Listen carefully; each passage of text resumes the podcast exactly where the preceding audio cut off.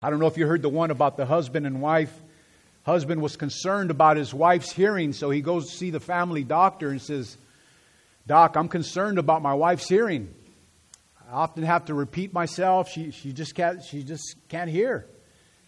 He says, Okay, well, I want you to go home and I want you to, you know, so we can gauge the severity of her deafness, I, I want you to stand about 15 feet back and say something.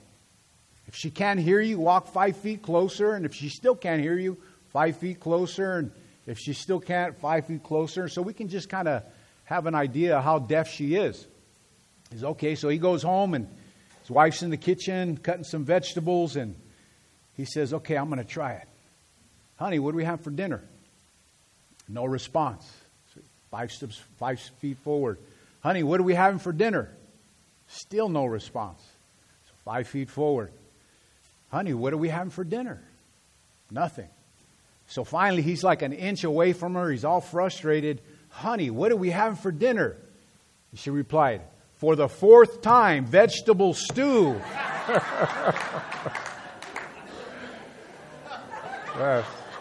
It's the husband that has the deaf problem. He's the one that's hard of hearing.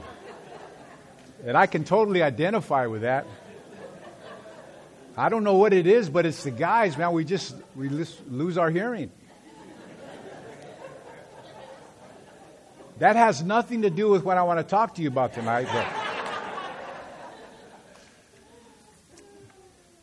Like we mentioned, we, we had been married 39 years two weeks ago. I just kind of want to get a feel of anybody here is engaged. Has, is anybody here that is engaged to be married? Anybody? Awesome. All right. Congratulations. All right. So I, I want to get a gauge to see how who's been married the longest. So 10 years and below. Anybody's celebrating 10 years and below? Yes, awesome. All right. All right. If you can keep your hands up, all right. How about uh, 20 years and 20 to 11 years? Any in that range? All right, awesome. Amen. 30 and to 21 ish? All right. Okay, more and more. All right. Praise the Lord. How about 40? Do I hear a 40? Yes, awesome. Praise the Lord. 45? 45. Praise the Lord. Amen. Any 50s here? Any 50s? All right. So how about 46? 47? 44. 44. Okay. All right. Amen. Yes. So 45. Do we have any 46s? 47? So 40? 44. All right. Just like Larry and Carmel. Awesome. Praise the Lord. So 45, I think you guys got it back in the back there. All right. Awesome. Praise the Lord. Congratulations. 49. Oh, all right. Okay. Do I hear a 50? all right. That's awesome. Congratulations. You know, we're living in a day where there's not a, there's not a lot of value put on marriage. Um, marriage is uh, looked down upon today. Um, I think marriage is in a real crisis today. I came, a, I came across this from the Barna Institute. It says born again adults less likely to cohabitate, but just as likely to divorce. And this was in 2001, it says, in spite of re- a recent census data showing that fewer Americans are getting married with each passing decade, the long term view indicates that Americans are entering their first marriage at older ages, somewhere around like 40 ish. Uh, and, and that more than 9 out of 10 Americans eventually get married. But marriage is not as stable a relationship as it once was. Among three quarters of who have been married, one third has also experienced at least one divorce. The research identified these three surprises in terms of who is most likely to get divorced. And this one was a real shocker. Born again Christians are just to get are just as likely to get divorced as non-born again adults. Overall, 33% of all born again individuals who have been married have gone through a divorce, which is statistically identical to the 34% incidence among non born again adults. And I think that is a very sad statistics that the, the divorce rate in the church among born again believers is the same as the people in the world. And that shouldn't be the case. And I think that's a sad, a very sad uh, state of affairs there. And I think one of the reasons is, is because there's born again Christians that are not living by the Spirit of God. They're not living under the control and the power of the Holy Spirit. They're letting the flesh get the best of them. And as you guys know, look, we're, we're, we're, Christians, but we're also, we have this flesh and we have this sinful nature. And, and so that's something that we have to battle. But a lot of couples are letting the flesh take over, and it ruins their marriage. And so there, it's not a, a spirit controlled marriage. It's not a marriage in which the, the, the virtue of love is evident. And I think that's where, that's, therein lies the problem.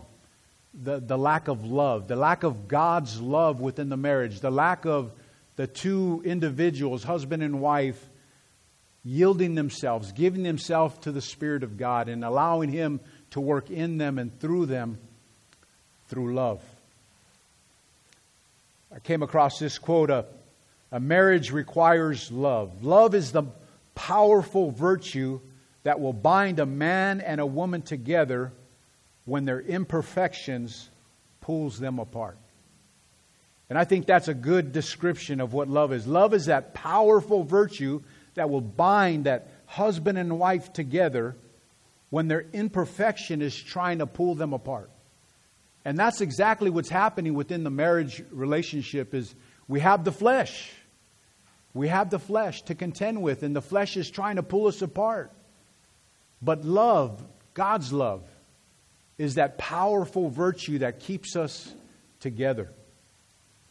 So tonight I want to talk to you on the fruitful marriage. The virtue of love. If you have your Bibles, we're going to be in Galatians chapter 5, verses 16 through 25. And as you're turning there, I'll give you a little context. As you guys know, the book of Galatians is uh, one of Paul's epistles, and he's writing to a group of churches. And the main issue there was that some false teachers had come into the church to the churches there and were telling people that you had to be circumcised in order to be a Christian. And of course that is that is false doctrine and Paul wants to correct that. And he, uh, his main thrust of this letter is, is, is saying that, that a person is justified by faith in Christ alone. In other words, what Paul is arguing in this epistle is that the only thing that is needed for you to be forgiven and have uh, uh, eternal life is for you to put your faith in Jesus Christ. There's no works involved. Uh, no circumcision involved.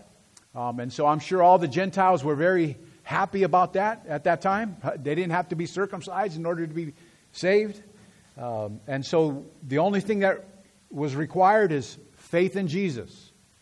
Faith in Jesus. And this is what Paul is arguing um, in this letter. And in our immediate context, Galatians 5, Paul is, is actually contrasting the flesh, the works of the flesh, plural, with the fruit of the Spirit, singular.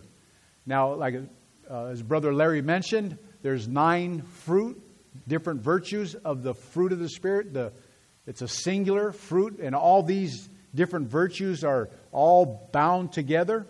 Uh, and the Spirit of God Himself produces those in the believer. Um, and so, uh, and He's comparing that with the works of the flesh. And as we're going to read, um, just for the sake of context, we're going to read 16 through 25, but our focus is going to be on the fruit of the Spirit, uh, namely love. So let's read there. It says Galatians 5, verses 16 and 20 through 25. I say then, walk in the Spirit, and you shall not fulfill the lust of the flesh. For the lust, or for the flesh lust against the Spirit, and the Spirit against the flesh. And these are contrary to one another, so that you don't know, you do not do the things that you wish. But if you are led by the Spirit, you are not under the law. Now, the works of the flesh are evident, which are adultery, fornication, uncleanness, lewdness, idolatry, sorcery, hatred, contentions, jealousy, outbursts of wrath, selfish ambitions, dissensions, heresies.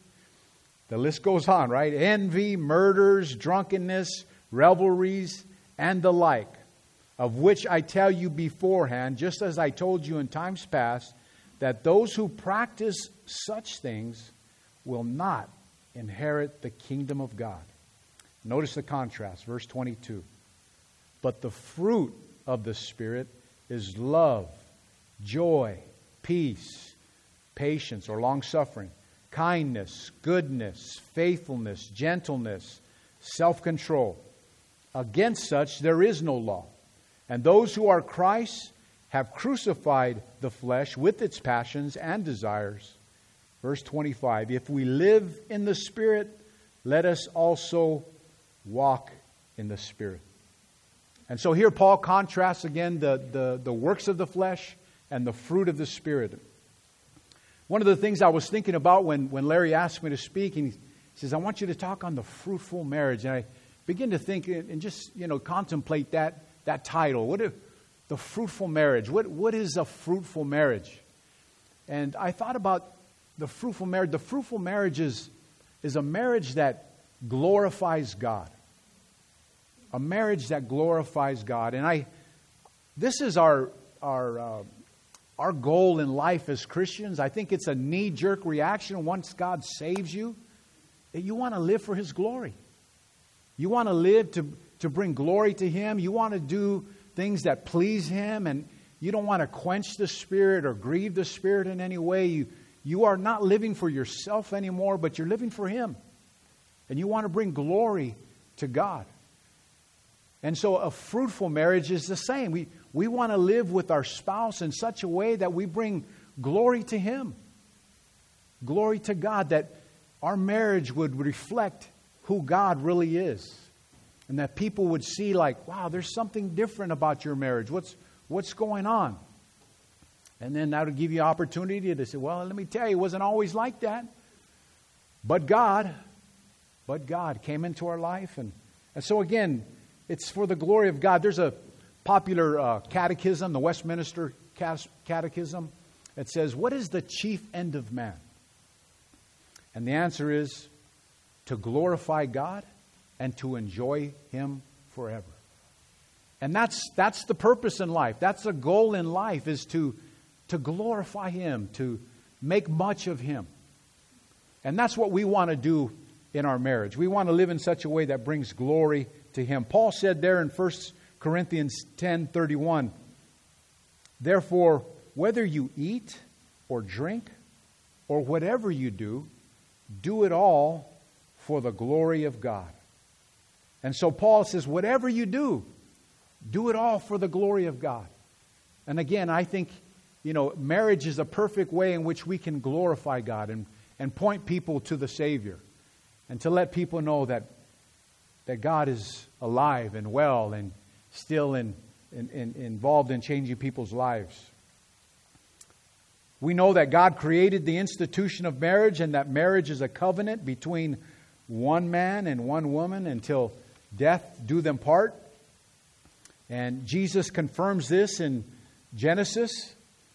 He's, uh, when the Pharisees came to ask him about uh, divorce, Jesus said this in Matthew chapter 19.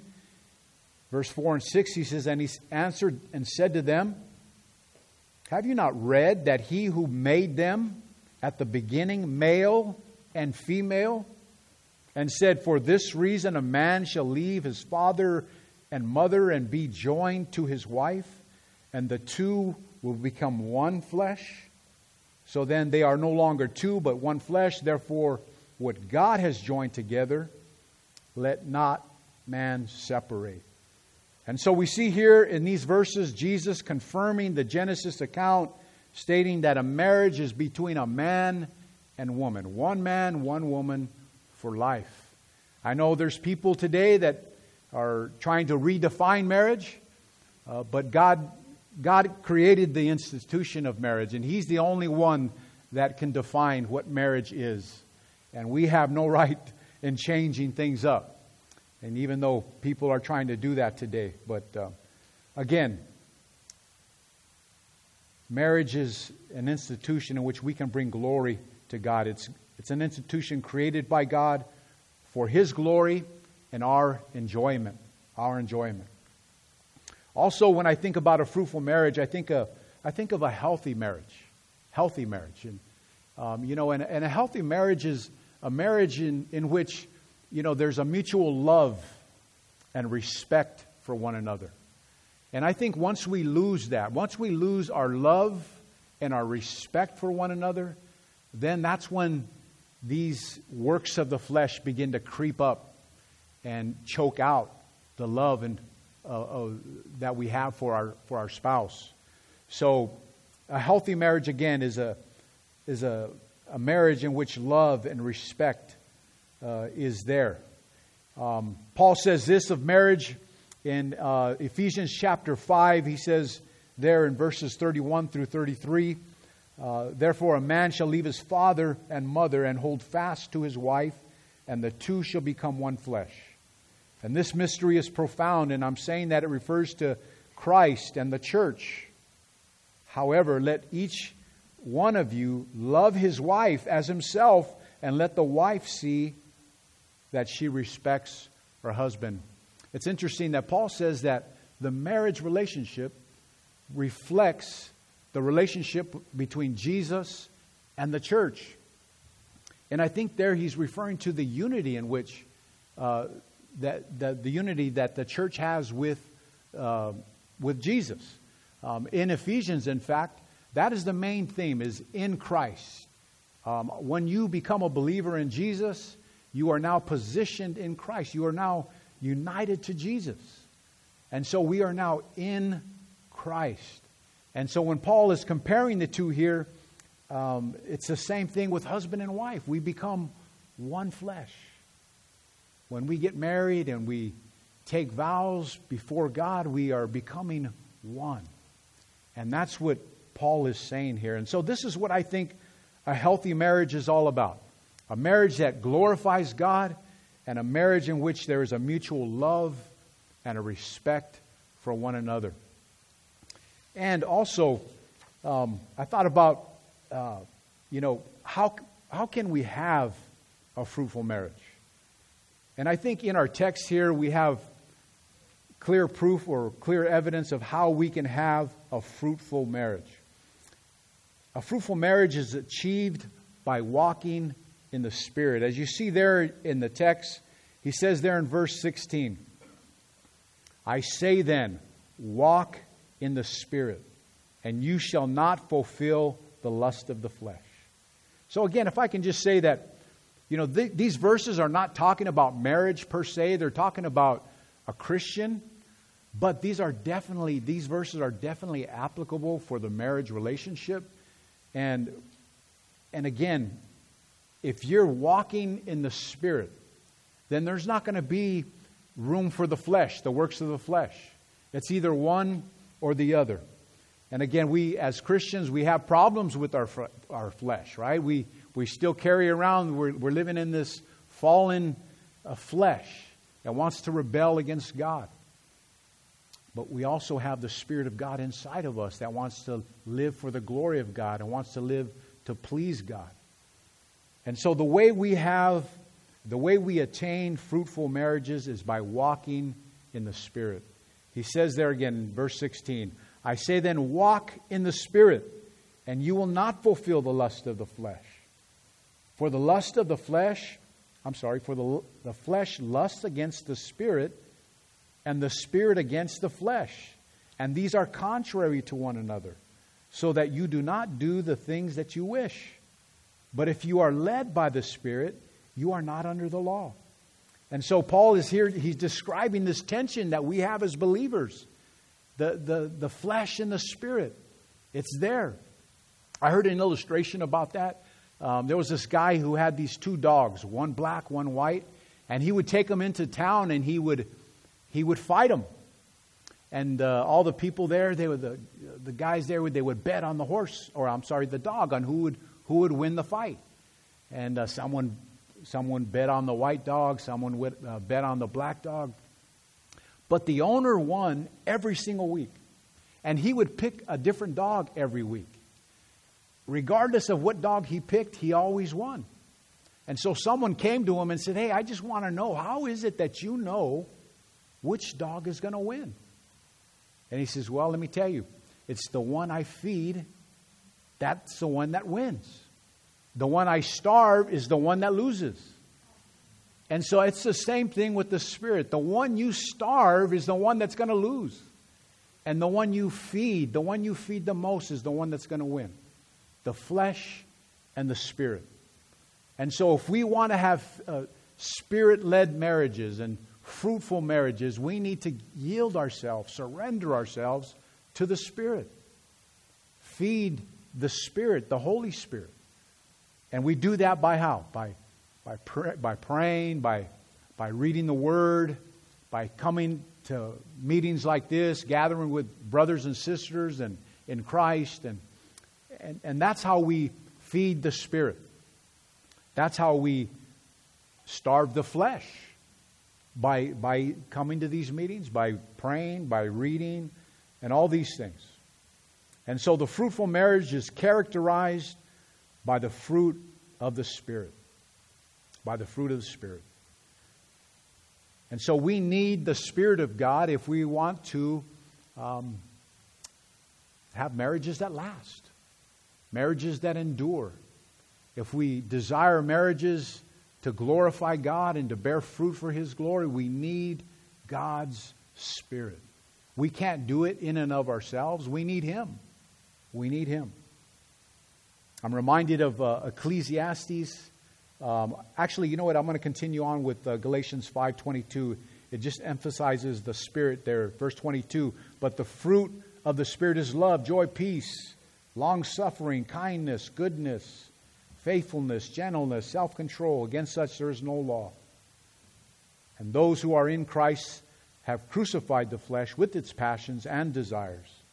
And if we live, there he goes in verse 25, if we live in the Spirit, let us also walk in the Spirit. So verse 16 is the same, in the Spirit. Verse 25, in the Spirit. And so that's the key. If you want a fruitful marriage, you need to be in the Spirit, the Holy Spirit. And we do that by surrendering, by yielding to Him, by saying no to the things of the flesh and yes to the things of the Spirit. So we need God. We need the Spirit of God. We're all Trinitarians here, right? The Holy Spirit is God. And we need the Holy Spirit. We need God in our marriages. We need God in our lives if our marriages are going to endure the test of time. Ecclesiastes says in verse uh, chapter 4 verse 12 a cord of three strands is not quickly broken. It's a very popular verse, but I think it speaks to uh, God being in our marriage. And so, if I can say a word to the uh, couple over here being engaged, God, if He's that third cord, that third strand, He's going to keep you guys together. Two cords are easily broken, but not three. And so, God, if He's in our marriage, man, there's nothing that we can't overcome with Him. And I know God has made a difference in, in my marriage and our, in our marriage. Again, it's only by the grace of God that we're here tonight. And so, uh, to Him be the glory for that. Uh, again, the Spirit of God is what is needed. Um, and then, if you notice there, He mentions he mentions love, the fruit of the Spirit. Again, it's one fruit, but nine different virtues. In fact, there's even more if you look out, you know, look throughout the New Testament, there's even more virtues that are listed. Um, so, what does a fruitful marriage look like? And I think that we see that in verses 22 through 25. And we're just going to be talking about love. But it says there, the fruit of the Spirit is love. So if the, if the Holy Spirit is in your marriage, then this is what you're going to see. This is what a fruitful marriage looks like love, joy, peace, long suffering, kindness, goodness, faithfulness, gentleness, self control. And against such there is no law. So love. It's no, it's no wonder, I think, that Paul mentions love first because, you know, the Bible says that God is love, right? God is love. Anyone who does not love does not know God because God is love. God is love. And so if God is there, love is going to be there. And love is that, is that virtue that is going to keep you together. And I think a lot of times uh, people in our society today don't know what love is. I think they confuse lust with love. You know, lust says, What can I get? But love says, What can I give? And we know that, that love, is, love is giving. The Bible says in John 3:16 that God so loved the world that he gave, right? He, he loved us in such a way, so much that he gave his only son. And so when, when Paul says the fruit of the Spirit is love, this is the type of love that Paul is referring to here. God's kind of love, the love that kind of that, that gives. It's not looking to get, but it's what can I give? And that's God's kind of love.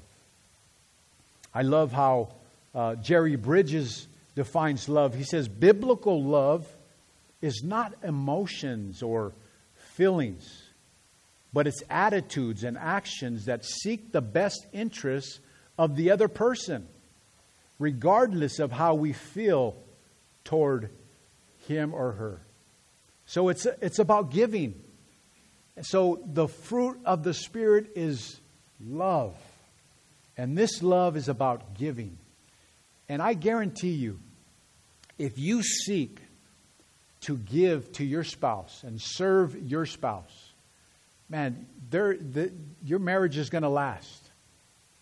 Your marriage is going to go the distance. Because this is what it takes it takes God's kind of love. God's love. A love that says, What can I give and how can I serve, regardless of how I feel? Uh, I was reminded of a couple who um, you know, they just weren't feeling in love with each other. The goosebumps were gone, the warm and fuzzies had kind of fizzled out. And so they wanted approval from their pastor to get divorced. And so they went to him and said, Hey, we just don't feel in love anymore. And they thought the pastor was going to sign on with them and say, Oh, okay, then why don't you get divorced? No, he didn't. Instead, he looks to the husband and he says, Look, the Bible says that you need to love your wife as Christ loved the church. Can you do that? No, I, I can't do that. I'm not there. He's okay, well, the Bible says love your neighbor as yourself. Can you do that? And he says, No, I, I can't even do that. Well, here, listen up. The Bible says love your enemies. Start there. Start there.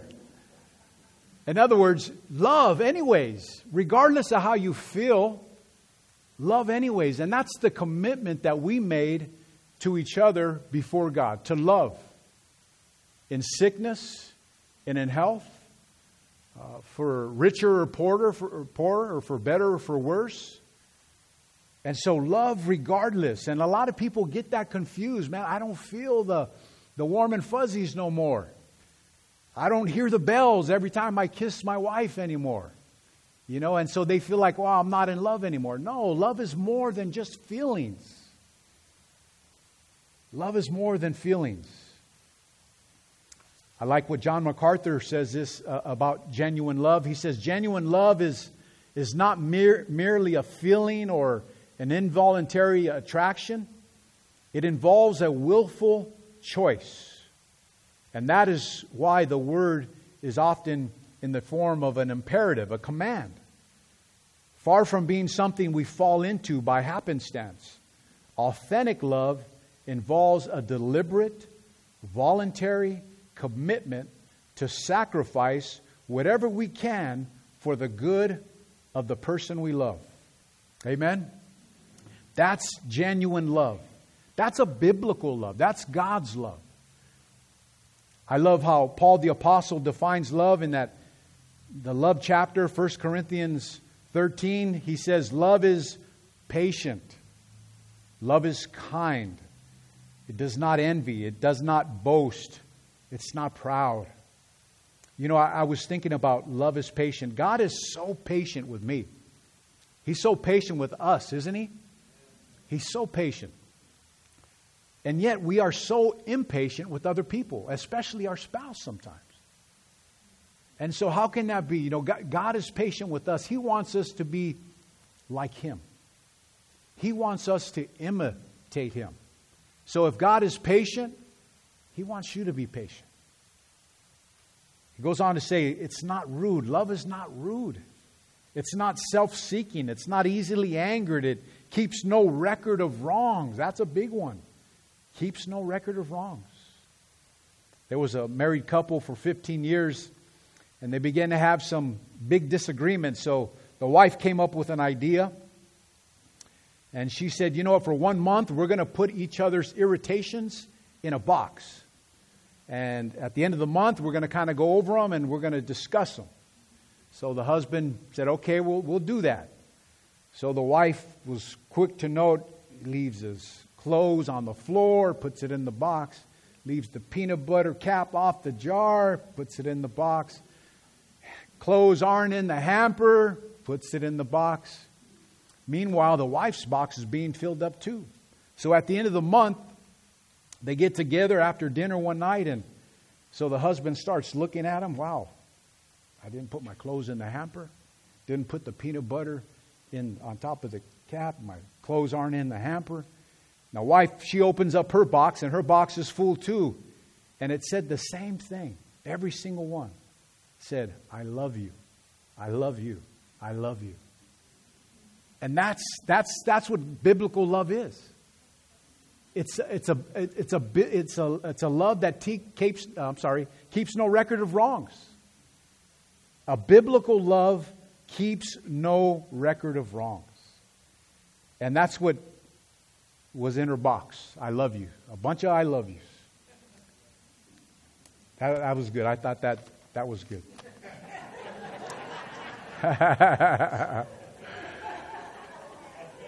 yeah. That's, that's something like my wife would do, and I would do all the irritations, and she would do all the I loves. But that's just the way the story read. So I, you know, just, yeah. nothing against you women. So love keeps no record of wrong. This is this is a biblical love. This is the kind of love, this is the virtue that God wants us to have in our marriages. This is the merit, this is the virtue that is going to keep us together, that is going to see us through through the good, the bad, the ugly in life. And we, you know, life happens. You know, 39, 49, 50 years. I mean, things happen. Life happens. And it's not good sometimes. And you need love. You need love. As it goes on to say there in 1 Corinthians, love never fails, right? Love never fails. And that's the kind of love that we need in our marriage biblical love, God's love there was a group of kids, they were asked um, to define love. And one girl, her name was Rebecca, she's eight years old. She said, Love is this. When my grandmother got arthritis, she couldn't bend over and paint her toenails anymore. So my grandfather does it for her all the time. When his hands got arthritis too, that's love. Another one, Bobby, seven says, Love is what's in the room at Christmas if you stop opening presents and listen. And this is from young people. Another guy says, Tommy, six, six years old, says, Love is like that little old woman and little old man who are still friends even after they know each other so well. Amen. Out of the mouths of young people. Yes. That's love. Again, I think our society is, uh, doesn't know this type of love. And it's up to you and I, God's children, to show, to demonstrate what a biblical love is and the power of the virtue of love. God's love. Paul says in Colossians, he says there in verse uh, Colossians chapter 3, verses 12 through 14, put on then as God's chosen ones, holy and beloved, compassionate hearts, kindness, humility, meekness, patience. These are other virtues here. Bearing with one another, and if one has a complaint against another, forgiving each other, as the Lord has forgiven you, so you also must forgive. And listen to this, verse 14. And above all these, put on love, which binds everything together in perfect harmony. So, brothers and sisters, we need God's love. If you want your marriage to be fruitful, if you want your marriage to be God glorifying, you need love. And love is attained, this kind of love is attained only by the, by, by the Holy Spirit. It's only by the Holy Spirit. The Holy Spirit produces in you, in me, these virtues love and joy, peace, patience, kindness. It's the Holy Spirit. And what's interesting about these virtues, I heard someone once say, is that not only is it Holy Spirit produced, but you're commanded to love. I'm commanded to love. As we see here in Galatians 5, verses 13 and 14, Paul tells the Galatians, For you, brethren, have been called to liberty, only do not use your liberty as an opportunity for the flesh, but through love serve one another. For all the laws fulfilled in this one word, even this, you shall love your neighbor as yourself. And we know that the two, two greatest commandments are to love God and love our neighbor. And how much more our spouse, the one we're spending life with. And so, church, let us love. Let us yield, let us submit, surrender our lives to the Holy Spirit so that we can have this love for one another. Let us remember our vows that we took 49 years ago, 39 years ago, two years ago. Whatever it is, let us remember our vows to love one another and what that looks like. I'm reminded of this Italian phrase that it, depicts biblical love. The Italians have a beautiful expression for love. Ti voglio bene. Any Italians in the house? I can't pronounce that, but anyhow, it, it means uh, though commonly translated as I love you, the phrase more literally means I wish you good. I want what is good for you. That's what it means in Italian. So it's more than a feeling. It goes on to say this simple phrase reminds us that true love is not primarily about good feelings. Even less is, is it about when I can get out of the relationship for myself. The fullness of love is looking outward to my beloved and seeking what is best for that person, not just what is good for me. And I think that uh, describes a, a biblical love. Not what can I get, but what can I give. And I think if we do that, if we commit to that, then our marriages are going to go and stand the, the test of time. All the trials, all the tribulations that we have to go through, we're going to be standing. And our marriages are going to glorify God. Amen? Let's pray. Father in heaven, we thank you once again for this word, Lord. And I thank you for my brothers and sisters here tonight. And Lord, I do pray that you would help us, Father, to, to yield and submit, surrender to the Spirit of God. That we would deny and crucify the works of the flesh, Lord. And we've had enough of that. We, we want to live by the Spirit, Lord. We want your love to fill our hearts, fill our marriages. Lord, we desire to be more like you. We want to glorify you in everything we say and do, Lord. So, Father, I pray for each marriage that is represented here tonight. May you strengthen them. May you help them to yield to you, to surrender to you, and help them to love, Lord, the way you desire. Father, I do also pray for anybody here who doesn't know Jesus as we remain as in an attitude of prayer. If you're here, you've never given your life to Jesus, you've never surrendered it, that's where it all starts. It starts with you laying down your life and asking Jesus into your life. And if you've never done that and would like to do that tonight, I'd like to give you an opportunity to do that. If, there's anybody here, you can raise your hand. I can say a prayer for you. And there's anybody, Amen. Father in heaven, we do pray that, uh, Lord, if there's anybody here that doesn't know you, that they would, Lord, at, at some point surrender their lives to you. That you would impress on their hearts through the power of the Holy Spirit that they need Jesus. They need forgiveness of sins, Lord. And I pray that they would know and realize, Lord, how much you love them and what you've done for them to be forgiven. You sent your Son to die in their place so they can have the hope of eternal life. I pray that they would realize that. And so, God, we love you. We thank you. To you be all the glory and all the honor. In Jesus' name, amen. Amen. God bless you.